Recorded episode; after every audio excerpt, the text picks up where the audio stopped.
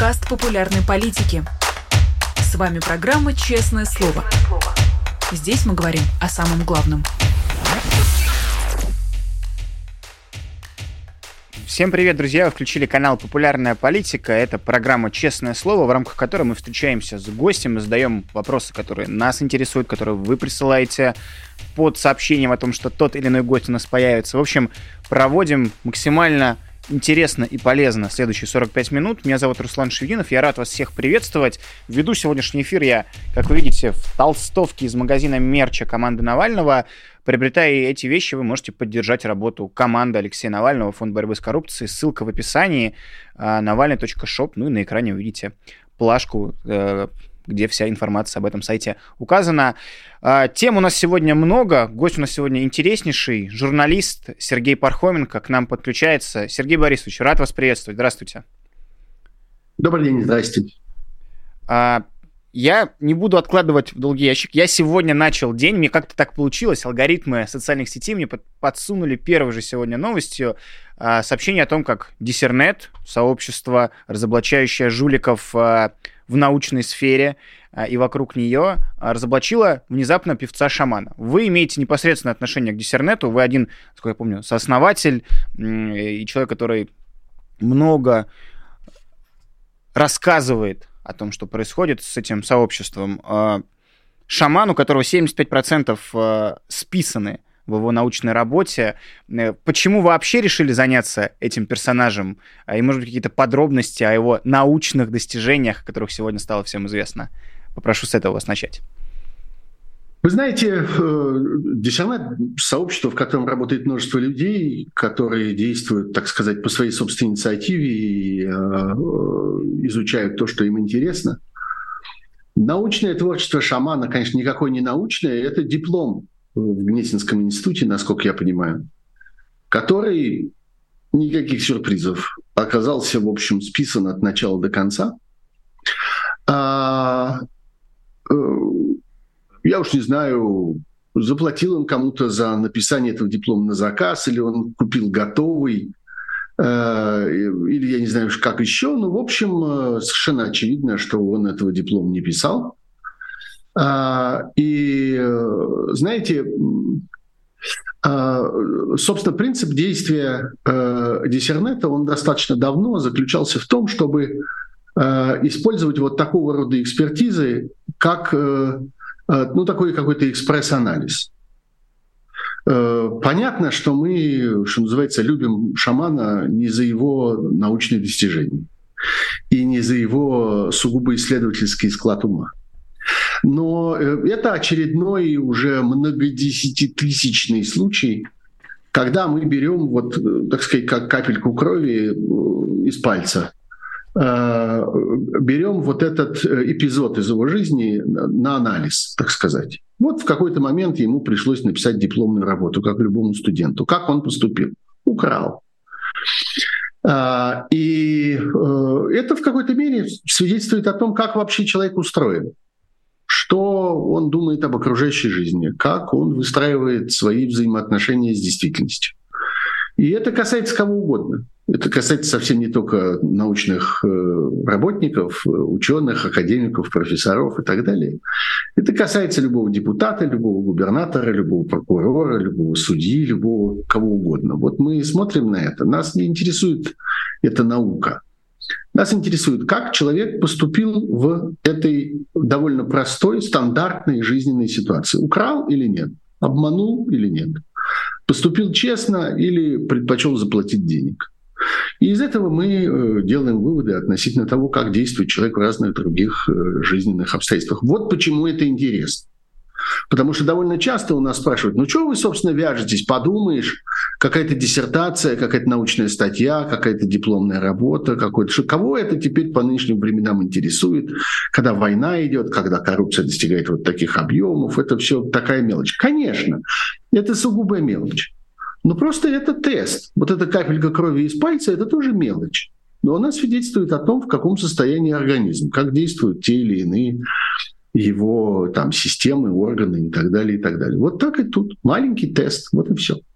Сергей, я помню, раньше э, очень много было публикаций Диссернета, и на них была реакция. Были э, и отставки, были и судебные процессы по их поводу. В этом плане всегда было интересно сравнивать. Там, мы выпускаем антикоррупционные расследования, и власть от них отме- отмахивалась. Но с публикациями Диссернета мы помним много громких кейсов, которые приводили к большим скандалам. Вот это сейчас еще продолжается и работает, э, или с момента начала войны, или в какой-то другой э, временной отрезок это прекратилось, и власть начала закрывать глаза, в том числе и на публикации Диссернета, и на разоблачение э, вот этих вот липовых научных статей, липовых диссертаций, э, все то, с чем борется сообщество Диссернет? Ну, вы знаете, на публикации и какие-то обсуждения в социальных сетях, например, власть всегда закрывала глаза. Особенной реакции никогда не было. Другое дело, у диссернета есть формальная сторона, как бы формальная часть работы – за очень многими такими экспертизами, ну, не такими вот, как в этой истории с шаманом, где речь идет там о документе в 35 страниц, и вообще вся экспертиза заняла 10 минут. Как-то есть специальные программные инструменты, которые позволяют ну, просто моментально обнаружить эти источники. Но иногда это серьезная работа э, и серьезные исследования, и подробное как бы сличение этих источников. В этом участвуют не только алгоритмы, но и живые люди. И результатом этого становится формальное заявление, потому что в научной и преподавательской сфере Существует процедура лишения всех этих степеней. Можно подать заявление, это заявление должно быть рассмотрено соответствующими инстанциями в соответствующие, э, в со, в, по соответствующей процедуре. И люди, которые работают в диссернете, они производят этих заявлений сотни и тысячи. Если вы зайдете на сайт Диссернета, ну, из России это надо делать с VPN, конечно, поскольку он, разумеется, заблокирован Роскомнадзором, но из-за пределов России он совершенно открыт, без всякого VPN. Если вы зайдете туда, то вы увидите целый раздел, посвященный вот этой вот формальной стороне, вот этим э, заявлениям, которые расследуются и которые достаточно часто, надо сказать, заканчиваются такие э, аннулированием этой ученой степени, аннулированием э, статуса этого. И для людей, которые профессионально занимаются, скажем, наукой или преподаванием, это оборачивается очень большими неприятностями. Они очень на этот счет нервничают. И в некоторых случаях, конечно, вот эта формальная процедура, она приводит к какому-то большому скандалу и большому резонансу. Ну, случай Мединского давайте вспомним с вами, например. Угу. Кстати, там инициатором был вовсе не диссернет, а потому что речь шла не о списанной диссертации. У него есть списанные диссертации, но другие. У него вообще три диссертации, две из которых он списал, и диссернет этим занимался, а третья является не списанной. А, ну, во всяком случае, не найдены какие-то параллельные источники, но она просто представляет из себя ахинею. Она представляет из себя сугубый науч, наукоподобный бред. И вот по поводу этой диссертации была проведена вся вот эта вот процедура, и научное сообщество, историки, тогда это было лет шесть, наверное, уже назад, э, э, заявили о том, что это не ученый, это никакой не доктор исторических наук, это мошенник, который э, всех обманул, который не умеет обращаться с научной информацией, не умеет работать с источниками, написал какую-то тотальную ахинею, договорился с людьми, которые это признали за научную диссертацию, и, э, конечно, этого, этой научной степени его следует э, лишить. И было принято решение о том, чтобы лишить его этой научной степени, его спасла тогдашняя министр науки и образования, просто своей, так сказать, своей министерской волей она все это отменила, отказалась утвердить эти документы, и вот благодаря этому он по-прежнему остается, видите ли, доктором исторических наук, и вот даже сделался э, автором обязательного для всей страны вот этого бредового учебника истории, э, который теперь впихивают э, всем российским детям э, на всей территории Российской Федерации. Э, было таких ситуаций довольно много. Была история большая с господином Свириденко, например. Э, он тогда был заместителем э, председателя Верховного суда. И я думаю, что вам эта фамилия хорошо известна, потому что ныне это замминистра юстиции, человек, который заведует иностранными агентами. Это тот самый человек, который командует тем отделом в Министерстве юстиции, который назначает иностранных агентов. Вот вас назначили, меня назначили и еще огромное количество всяких хороших людей назначили. Это вот этот самый Свириденко. С ним тоже была вся эта процедура, было ее формальное рассмотрение, было историческое заседание научного совета в юридической академии имени Кутафина, на котором я присутствовал. Вот, и много еще сотрудников и друзей Диссернета там присутствовало. И там было вынесено решение, что да, конечно, там есть украденная информация в большом количестве, но это не страшно. Это вот такое было уникальное тогда решение. Ну, украл, ну ничего, бывает. В конце концов, это не самая важная часть его диссертации. Диссертация бывает важная часть и неважная часть. Вот он украл неважно. Поэтому ничего страшного. И вот, его тогда отказались лишать этой самой степени, но эту историю как-то многие запомнили. Я думаю, он сам помнит до сих пор и до сих пор как-то э, пытается разным людям отомстить за нее и э, участникам той э, эпопеи э, время от времени там от него прилетают какие-то приветы. Вот, так что э, вот это надо иметь в виду, что это не только общественная деятельность, и не только как бы публичные какие-то разговоры, это еще и формальная работа, очень э, интенсивная, требующая большого труда, требующая большого терпения. Не всегда она веселая, чаще всего довольно скучно составлять эти формальные заявления, а потом э, вот проводить их по этим инстанциям. Но Диссернет всегда считал это своей важной обязанностью, и результаты этого впечатляют, прямо скажем. Ну, ну Диссернету честь и хвала, друзья, поддерживайте по возможности и этот проект. Спасибо, я передам. А... Может быть, они и смотрят, многие. А, надеемся. А я хотел спросить тогда, закрывая тему Диссернет, но не сильно уходя от темы исторических каких-то дат. Сегодня 7 ноября, мы помним, что вообще долгое время в нашей стране этот день был выходной, это был день Великой Октябрьской социалистической революции. А, и в 2004 году, по-моему, в середине нулевых Владимир Путин отменил этот день как выходной, и был создан праздник, так называемый День народного единства, который праздновался вот, э, выходной был вчера еще совсем в России, а, приуроченный к этому празднику. Я хотел вас спросить а, в связи с этим, много параллелей от историков, от журналистов, от публицистов и политологов, что Путин откатывает страну и пытается построить новый Советский Союз. При этом Владимир Путин мы знаем, что возвращал гимн советский, но при этом вот эту дату, которая для всех идейных коммунистов священно, а, отодвинул аккуратно на второй план и создал искусственный праздник, который мало кто вообще понимает, для чего он нужен, и он по-настоящему народным не стал, День народного единства. Вот я, собственно, про эти символы, про схожесть с Советским Союзом, а, и Путина отношение к ним. Хочу вас спросить, Владимир Путин пытается реставрировать Советский Союз в той или иной реинкарнации и виде? Или Владимир Путин, наоборот, дистанцируется ассоциацией с Советским Союзом, в том числе вот, отмена этого праздника может нам на это подсказывать? Как вы думаете, какое отношение Путина ко всему этому?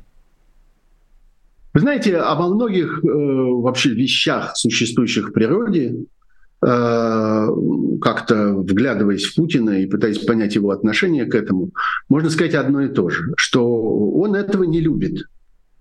Но если ему это зачем-нибудь понадобится, то ничто не помешает ему э, этим воспользоваться.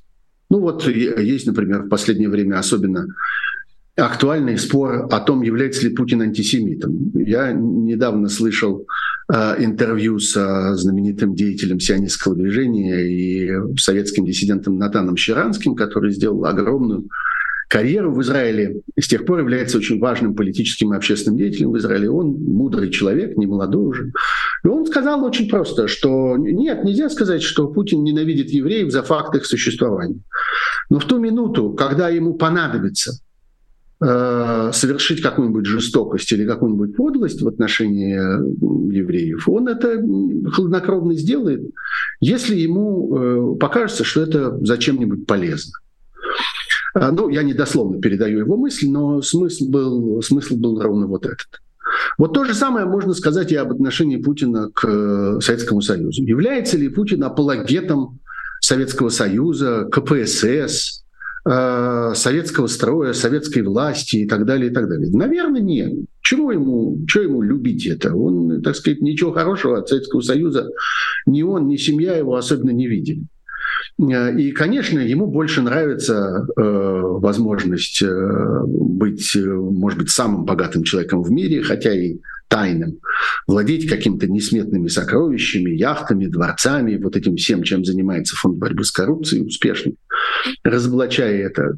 Конечно, если говорить о том, что ему нравится, то нравится ему, конечно, больше вот это. Ему нравится тот способ управления людьми, который он э, внедрил и усовершенствовал, и, так сказать, довел до идеала, э, который описывается фразой «украдите что угодно, но оставайтесь мне лояльны».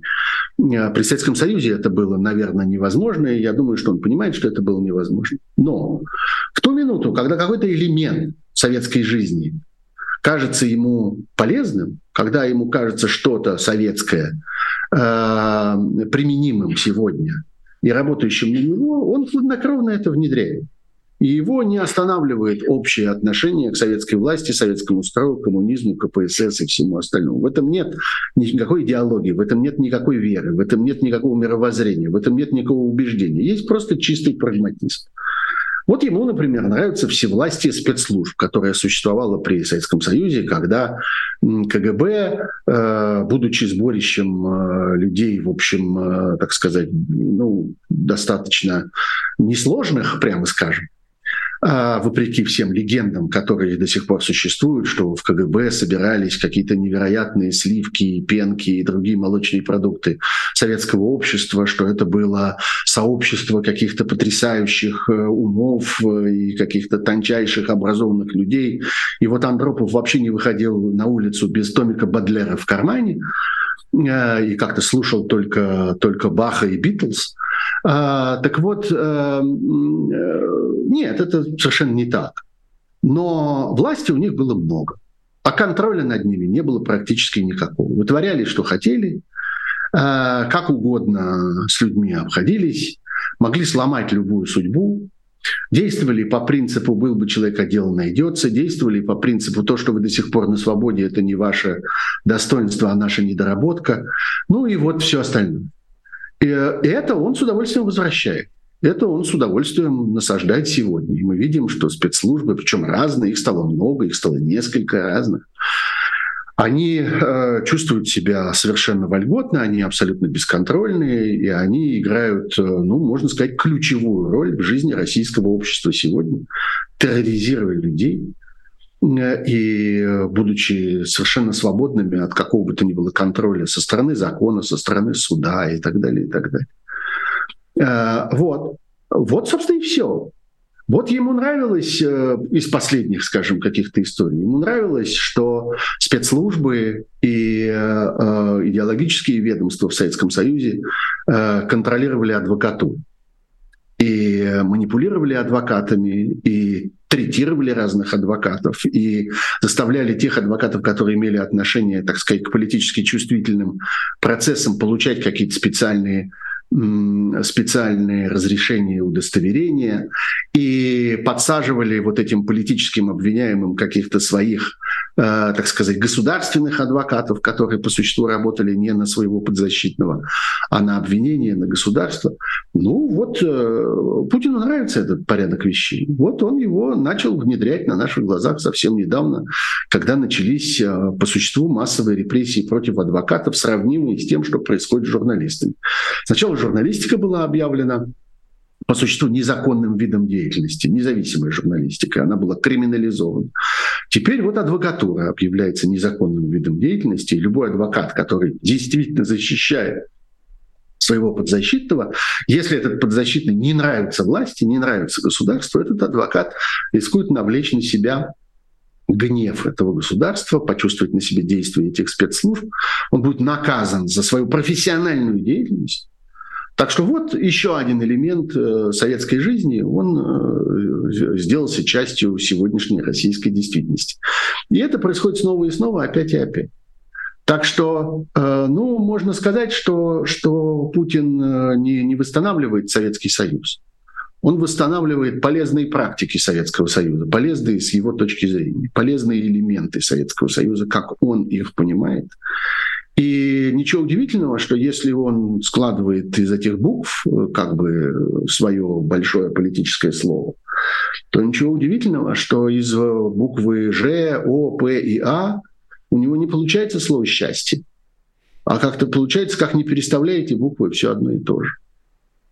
Ну, много сказано, и в том числе со стороны путинских сторонников в его адрес звучит критика, что за ним нет какой-то идеологической подоплеки, что действительно вот он пытается придумать слово патриотизм как идеологию использовать как в, исковер... в своем изуродливом а, понимании значения слова патриотизм. Но при этом мы же много знаем историй, а, якобы там о том, что тот же самый господин Мединский, которого мы сегодня упоминали, плотно за время коронавируса присел на уши Владимира Путина, может быть, и раньше, и какая-то историческая книжка правильная на столе Владимира Путина оказывалась, и там какой-нибудь философ Ильин, и все вот в этом духе. Владимир Путин — это просто а, ему это интересно читать, или он пытается каким-то образом строить свою, выстраивать свои действия, отталкиваясь от тех идей, от тех э, мыслей, которые несли те фашистующие философы, которым якобы он вдохновляется, о чем принято считать э, из многочисленных публикаций?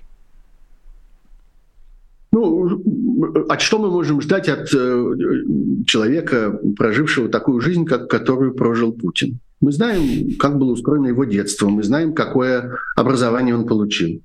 Мы знаем, о чем он мечтал в детстве и в молодости. Мы знаем, что он читал, смотрел, кого он слушал, с кем он общался в детстве и в молодости. Мы знаем, что он совершенно не случайно оказался вот на этой жалкой должности какого-то маленького КГБшного чиновничка, э, как-то, который пил пиво и играл в пинг-понг в Дрездене э, и потом оказался, э, оказался на такой же маленькой и жалкой должности, когда я вынужден был вернуться в Советский Союз. А потом жизнь его повернулась, он оказался допущен к большим деньгам, к большому воровству. И мы все больше и больше узнаем о том, как устроена была его жизнь на посту одного из важных чиновников в Ленинграде, потом в Санкт-Петербурге, как много было украдено, как много было связей и контактов с э, криминальной средой э, тогда. А дальше случилось э, потрясение – а дальше случилось то, что, э, ну, я хорошо это помню, что вскоре после того, как вот э, внезапно этот э, маленький чиновник оказался в Москве, а потом вдруг начал делать какую-то невероятную грандиозную карьеру, продвигаемый э, всякими особенными людьми, типа там Березовского, например, или э, семьи Бориса Ельцина, и с э, всяких соображений, о которых, в общем, теперь хорошо, хорошо понятно, а, и много известно, с ним случилось то, что тогда стали называть кессонной болезнью. Знаете, вот э, любой водолаз или там аквалангист, любитель или профессионал вам скажет, что самое страшное – это слишком быстро всплыть. Э, когда вот нарушается этот режим, когда водолаз оказывается слишком быстро на поверхности, кровь вскипает. Э, и вот эти пузырьки э, газа, содержащиеся в э, крови, они буквально разрывают организм изнутри. Вот что-то подобное случилось с головой Владимира Путина. Он, что называется, уверовал. В какой-то момент понятно, что с ним случились всякие психические изменения, в результате которых он сделался религиозным фанатиком, и в результате которых он сделался человеком во многих э, смыслах свихнувшимся. Он свихнулся на своей так сказать, доли, на своей э, миссии, на своей избранности, на том, к чему он предназначен, э, стал искать объяснение этому, обозначение этому, стал бесконечно ездить в Афон, стал бесконечно сидеть с какими-то старцами, с какими-то странными болтунами, которые действительно шипели, свистели и дули ему в уши какие-то совершенно поразительные вещи.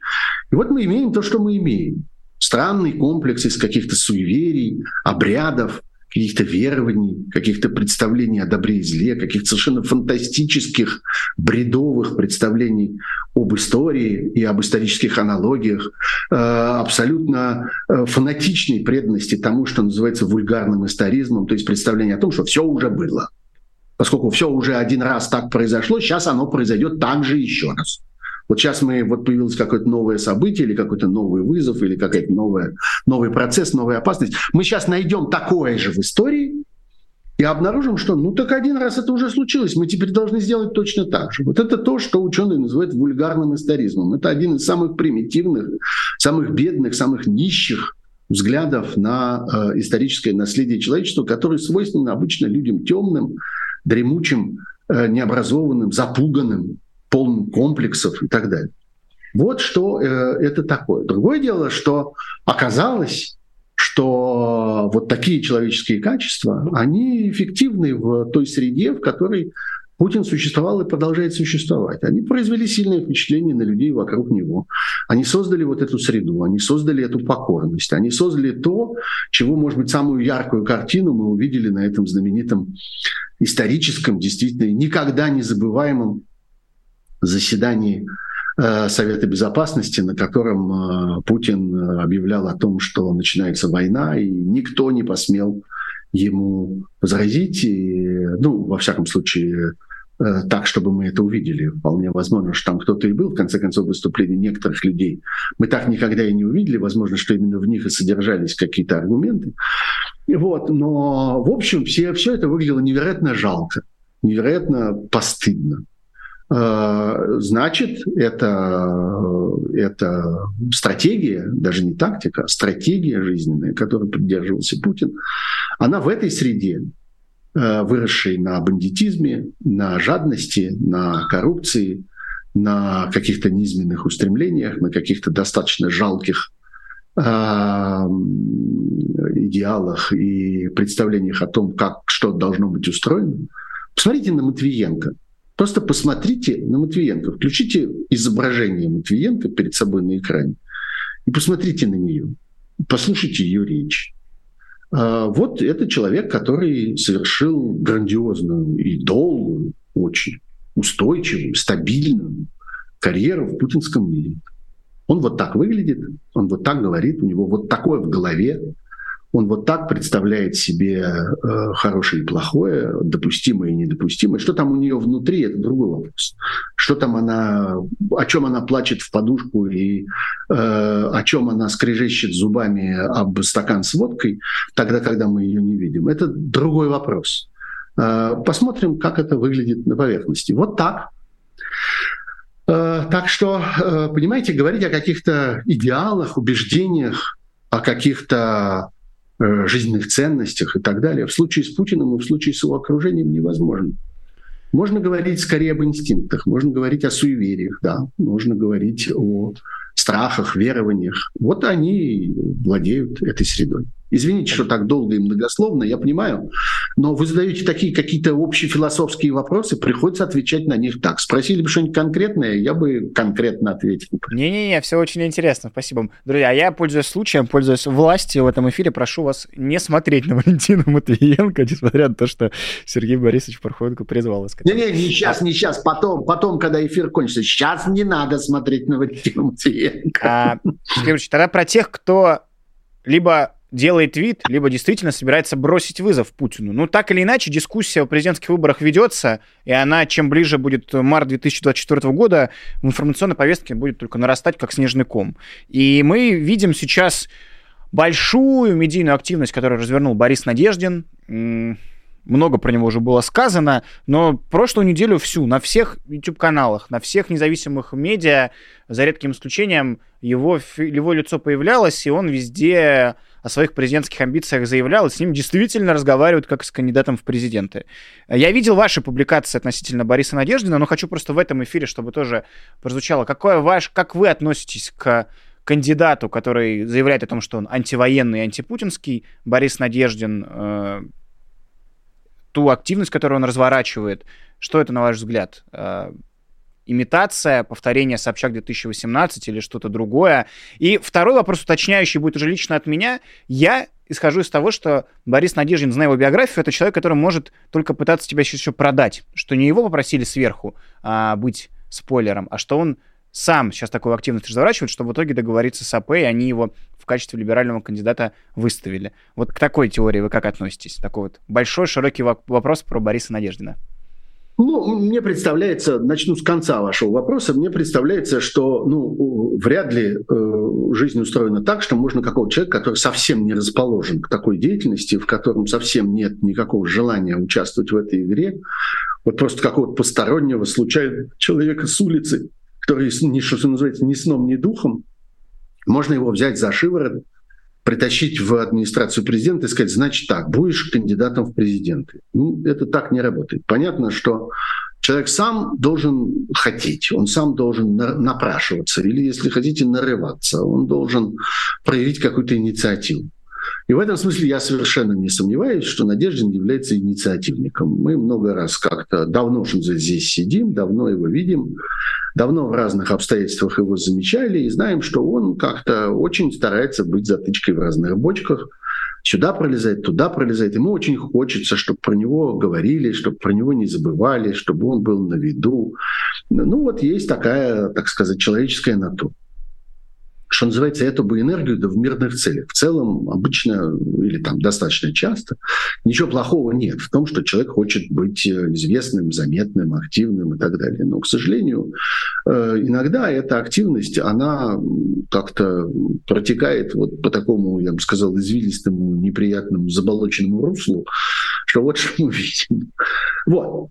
Так что сам напросился, нет никаких сомнений, потому что если бы не напрашивался, кого-нибудь другого бы нашли, который напрашивается. Второе. Конечно, это инструмент.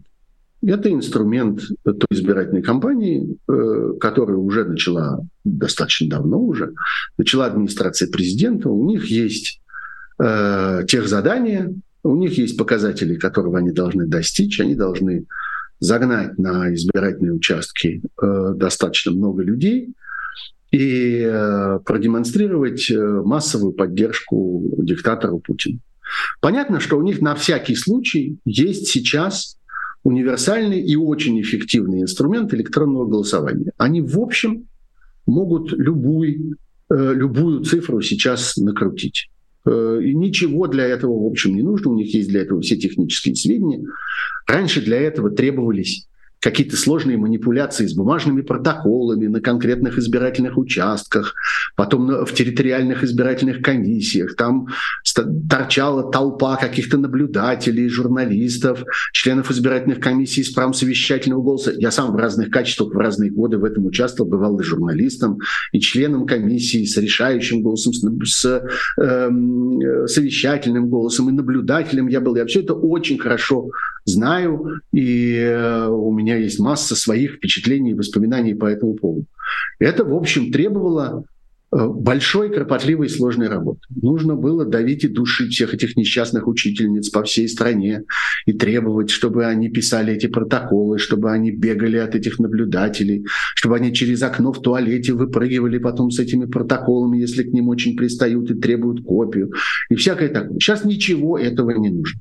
Есть электронный способ, есть машинка централизованная, Э, можно любые протоколы, какие хочешь, какие хочешь бумаги, какие хочешь печати, какие хочешь что угодно. Можно повернуть колесико, и будет та цифра, которая тебе нужна. Эту цифру потом опубликуют на сайте Центра избиркома.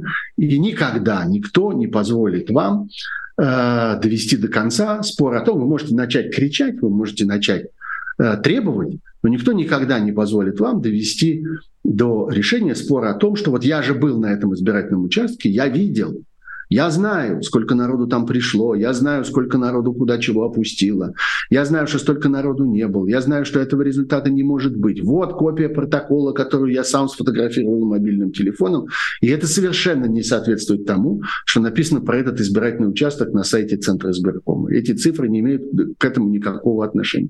Ну, вы можете кричать про это все, что угодно, но нет того суда, в котором вы можете это отстоять, нет той инстанции, нет того как бы верховного трибунала, трибунала, который вас рассудит и который поможет вам доказать вашу правоту. Поэтому цифры могут быть любые. Но проблема заключается в том, что выборы не состоят из, из одного только голосования. С голосованием они справились. Голосование они полностью взяли под контроль и регулируют его как хотят.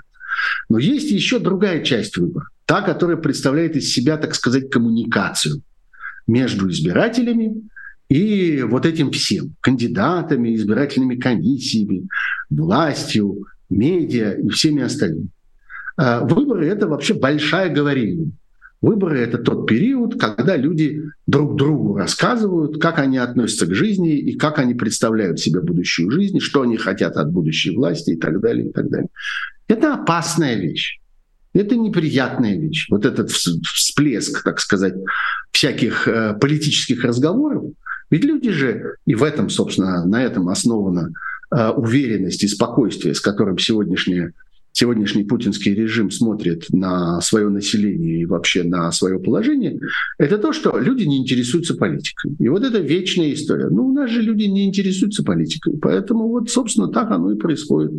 Они не понимают, куда деваются их мужья, сыновья как-то, и собирают им теплые носки как-то и покупают на свои деньги бронежилеты, не понимая в целом, что они их отправляют на настоящую войну. Им еще денег за это дают. Они потом страшно удивляются, что а куда это мой муж делся? Как-то все же вроде было хорошо почему-то как-то, а теперь какой-то целлофановый пакет привезли и говорят, что вот ваш муж как-то, вот, э, а там внутри какие-то куски чего-то прощупываются. Вот, э, люди не интересуются политикой, а выборы — это тот момент, когда они вдруг начинают ей интересоваться, когда они вдруг начинают ей разговаривать. И вот для этого нужны вот такого рода персонажи. Нужен наполнитель для этого э, объема, так сказать, этих разговоров. Вот один из элементов этого наполнителя будет Надеждин который будет отвлекать на себя, э, заставлять обсуждать, который будет произносить всякие речи, э, их будут обсуждать. В сущности, в этих речах уже сейчас мы видим абсолютную лояльность власти. Все, что он Все говорит... в рамках это... Конституции, как говорит Борис Надеждин в эфирах. Да, Все должно быть в рамках да, Конституции. Да, партия умеренного прогресса в рамках законности. Все у нас... А как вы относитесь к этому? Ну, у нас в Конституции про это написано вот так. Следующий вопрос. А почему у нас в Конституции про это написано вот так? А как вышло, что у нас в Конституции это вдруг оказалось? Как получилось, что у нас Конституция вдруг одобряет такой ужас? Нет, вас это не удивляет? Нет, его это не удивляет. И на этом уровне он обсуждать уже ничего не готов. А прямо поставленные вопросы, там, я не знаю, ну, вопрос о том, чей Крым, как-то, ну, немедленно все, все ставит в отношении к этому человеку на свои места. Вот так к этому нужно относиться. И это наполнитель. Это вот то, так сказать, те перья, которыми набита эта политическая подушка под названием выборы. Дальше будет голосование, и с голосованием совершенно все будет отдельно. Поэтому вопрос о том, сколько народу придет за этого кандидата, и придет ли кто-нибудь, и проголосуют ли они так или сяк, не имеет никакого значения. Колесико будет повернуто, и голосов будет столько, сколько нужно. Но на предварительном, вот этом говорильном участке, этот человек пригодится власти. Вот это главное, что нужно про него знать. А, тогда говоря про выборы, 2024 год еще уникален тем, что одновременно выборы-то пройдут не только в России президентские по календарю, и они должны пройти в Украине, хотя президент Зеленский говорит, что нет, выборы в Соединенных Штатах Америки и выборы в Европарламент. То есть э, все стороны, которые так или иначе сейчас участвуют в в этой войне, то есть Украина, э, Россия прямые участники войны, да, одна жертва агрессии, другой агрессор, США и Европа, которые являются ключевыми союзниками Украины э, в этом противостоянии. Вот как это может изменить расклад сил, результаты этих выборов, которых, которые пройдут в Штатах, в Европе, возможно, пройдут в Украине, это как-то может повлиять на их отношения с Россией, на отношения к этой войне, вообще каким-то образом поменяется расклад сил – а, после года выборов, после 2024 года, когда власть сменится и в Европе, и в Америке? Конечно. Нельзя сказать, что как, хотя бы какие-нибудь из этих выборов, э, европарламентские, американские или украинские, если они произойдут, что, на мой взгляд, все-таки маловероятно, э, что они никак ни на что не повлияют. Так не бывает выборы в цивилизованном мире, а и Соединенные Штаты, и Европа, и Украина относятся к цивилизованному миру. Выборы – важная вещь. Э, они э, влияют на дальнейшие принимаемые решения, они влияют на ту команду, которая оказывается э, потом у власти или, во всяком случае, у механизмов принятия всяких практических решений.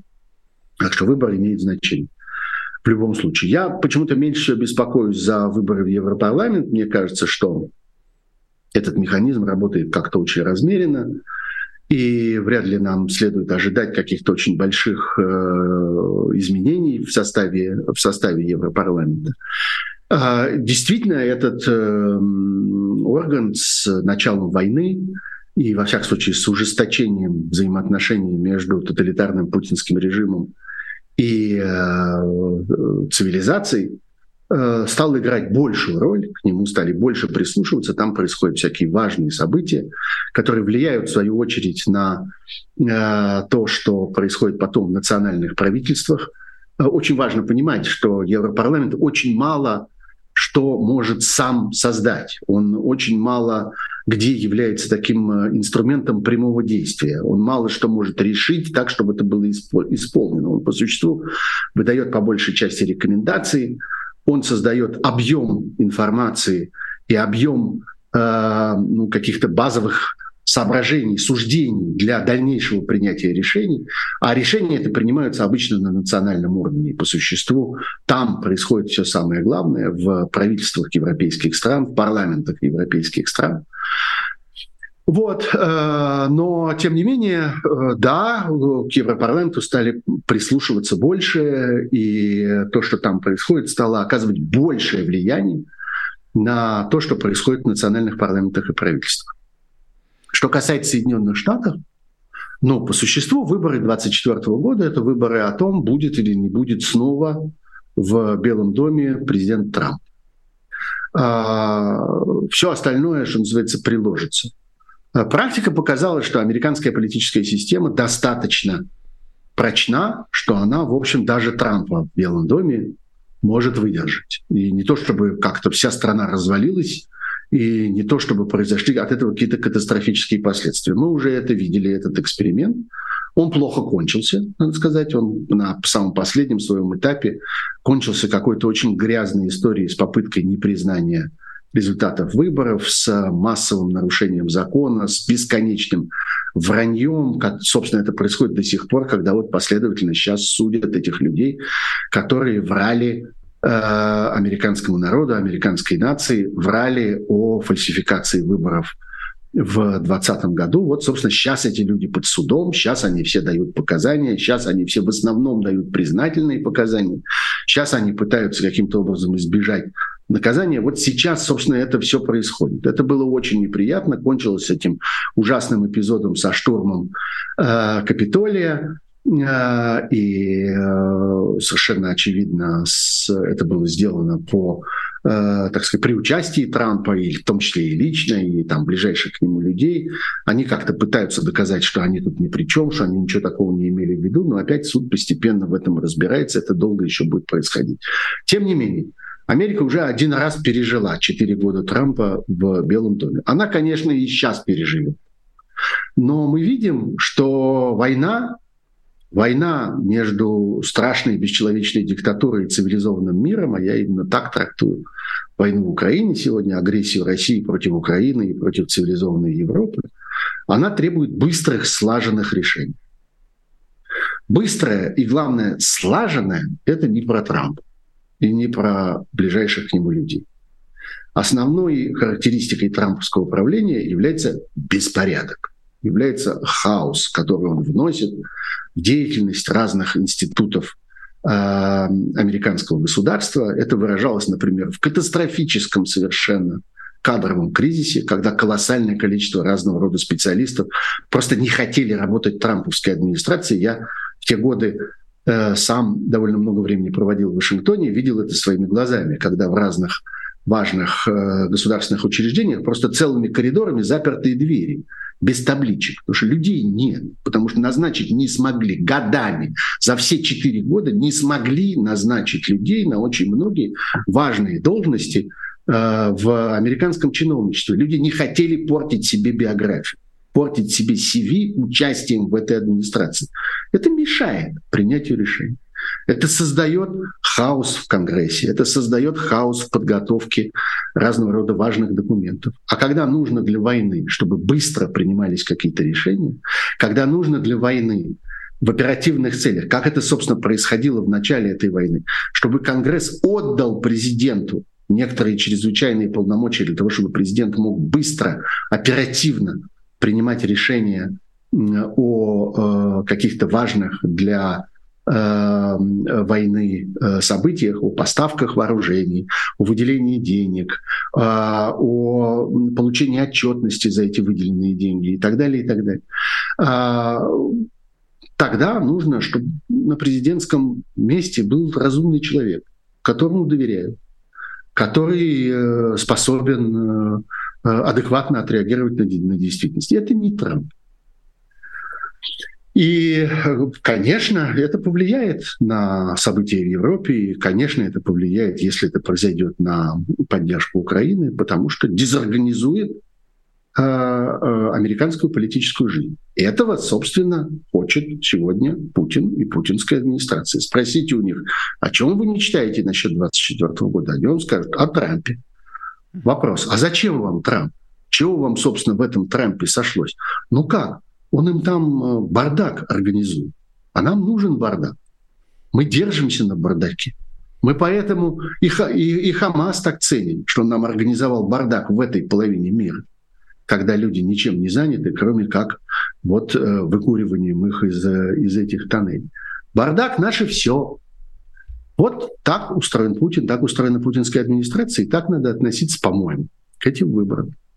Сергей Владимирович, у нас подходит к концу время эфира. Я напоследок хочу вас спросить, как а, к многолетнему руководителю самой престижной российской журналистской премии, редколлегии. Э, я общаюсь с нашими зрителями. Не, я точно не руководитель, я технический координатор, так скажем. Координатор, я да. как-то помогаю, так или иначе. Помогаю рамках... этой процедуре происходить, но не более того. Пожалуйста, не, не преувеличивайте ничего. Окей. Ага. А, координатор. Так вот, э, через редколлегию проходит огромное количество средств массовой информации, там следят за материалами, публикациями. Я общаюсь с нашими зрителями, понимаю, что манера потребления аудитор... у аудитории, которая смотрит нас, это это YouTube в основном, главные источники. Либо крупнейшие, про которые так все знают. Медуза, там, телеканал Дождь, ну вот все это понятно. Самый широкий спектр. А, кто с момента появления войны, может быть, посоветуете нашим зрителям в конце 2-3 издания, которые э, не обласканы широким зрительским взором, но при этом за которыми действительно нужно следить, которые действительно э, такие хорошо пишут и самородки. Кого нам взять на карандаш, кого порекомендуем зрителям прямо сейчас в эфире? Ну, вы знаете, меня эта деятельность и действительно вот эти многолетние уже пристальные наблюдения за тем, как развиваются русские медиа, и последним, на последнем этапе, как они развиваются вот так в изгнании, это довольно трагический, так сказать, момент. Uh-huh. Меня эти наблюдения э, сделали вот в этом месте оптимистом. В том смысле, что э, хорошая работа, э, самоотверженный труд, талант и прочее, они вознаграждаются. И рано или поздно, причем скорее рано, чем поздно, э, приходит успех. Вот я в таких случаях вспоминаю, например, совершенно потрясающие медиа под названием «Люди Байкала», состоявшие там из четырех э, журналисток и, по-моему, одного фотографа э, э, в Иркутске.